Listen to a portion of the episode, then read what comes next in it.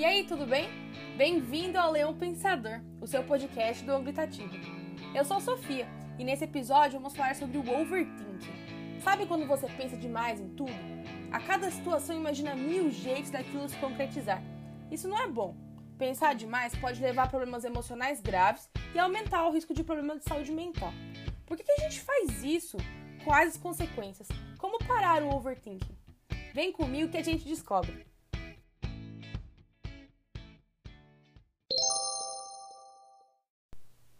Pensar em algo em círculos infinitos é exaustivo. Enquanto todo mundo pensa demais em algumas coisas de vez em quando, os superpensadores crônicos passam a maior parte do tempo ruminando.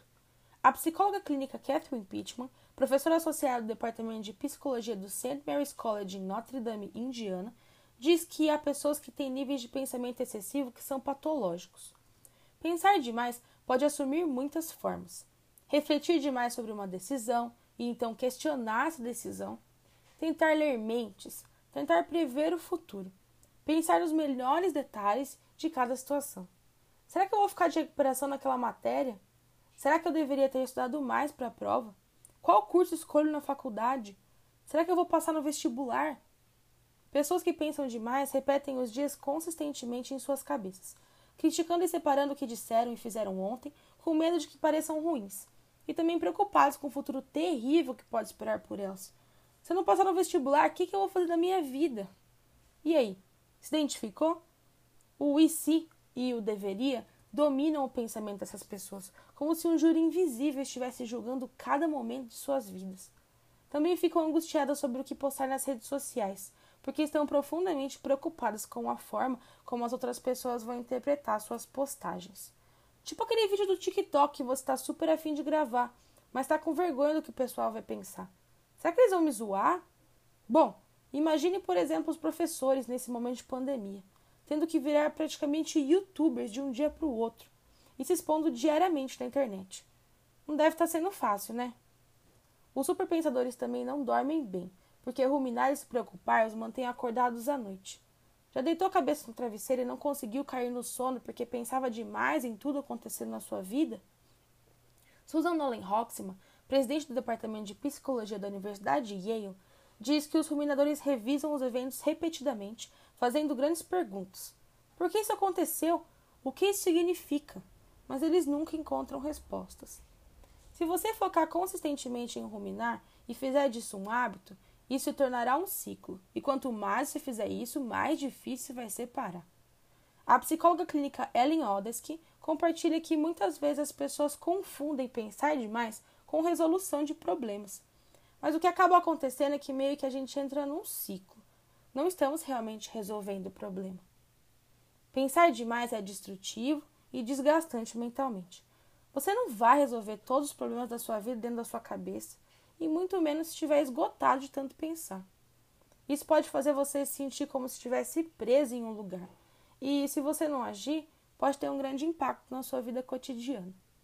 Pode rapidamente colocar em risco a sua saúde e bem-estar, te tornando mais suscetível à depressão e à ansiedade. Então é melhor não cair nessa, né? Muitas pessoas pensam demais porque têm medo do futuro e do que poderia dar errado. O que meus pais vão pensar se eu for mal nessa prova? O autor e psicólogo clínico David Carbonell diz o seguinte: Como nos sentimos vulneráveis em relação ao futuro, continuamos tentando resolver os problemas em nossa cabeça. Pensar demais pode facilmente minar seu senso de controle sobre sua vida. Isso nos rouba a participação ativa em tudo que nos rodeia. Afinal, como podemos estar presentes no agora se estamos presos na nossa mente? Se você perguntar aos ruminantes como eles estão se sentindo, nenhum dirá feliz. A maioria se sente miserável.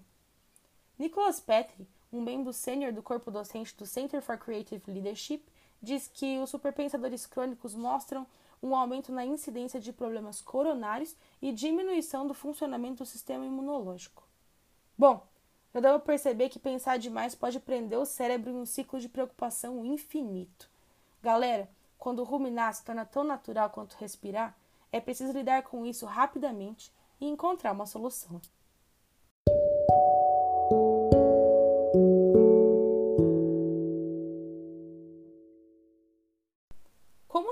Derrotar esse padrão de pensamento e ganhar sua vida de volta? A preocupação crônica não é permanente, é um hábito mental e pode ser quebrado. Você pode treinar seu cérebro para ver a vida de uma perspectiva diferente. Para superar o pensamento excessivo, Pittman recomenda que você substitua o pensamento. Dizer a si mesmo que não deve ter um certo pensamento não é a maneira de não ter esse pensamento. Você precisa substituí-lo. Você pode domar seu hábito de pensar demais e começar a controlar sua conversa interna. Sabe aquela voz interior que sempre está em um monólogo contínuo durante o dia e até a noite?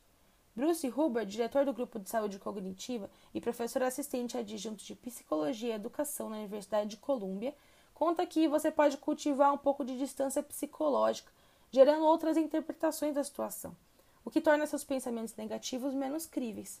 Isso é chamado de reestruturação cognitiva. Deixa eu explicar melhor. Pergunte a si mesmo: qual é a probabilidade de que o que eu estou com medo que aconteça realmente aconteça? Se a probabilidade for baixa, Quais são alguns dos resultados mais prováveis? Geralmente, o pior não acontece.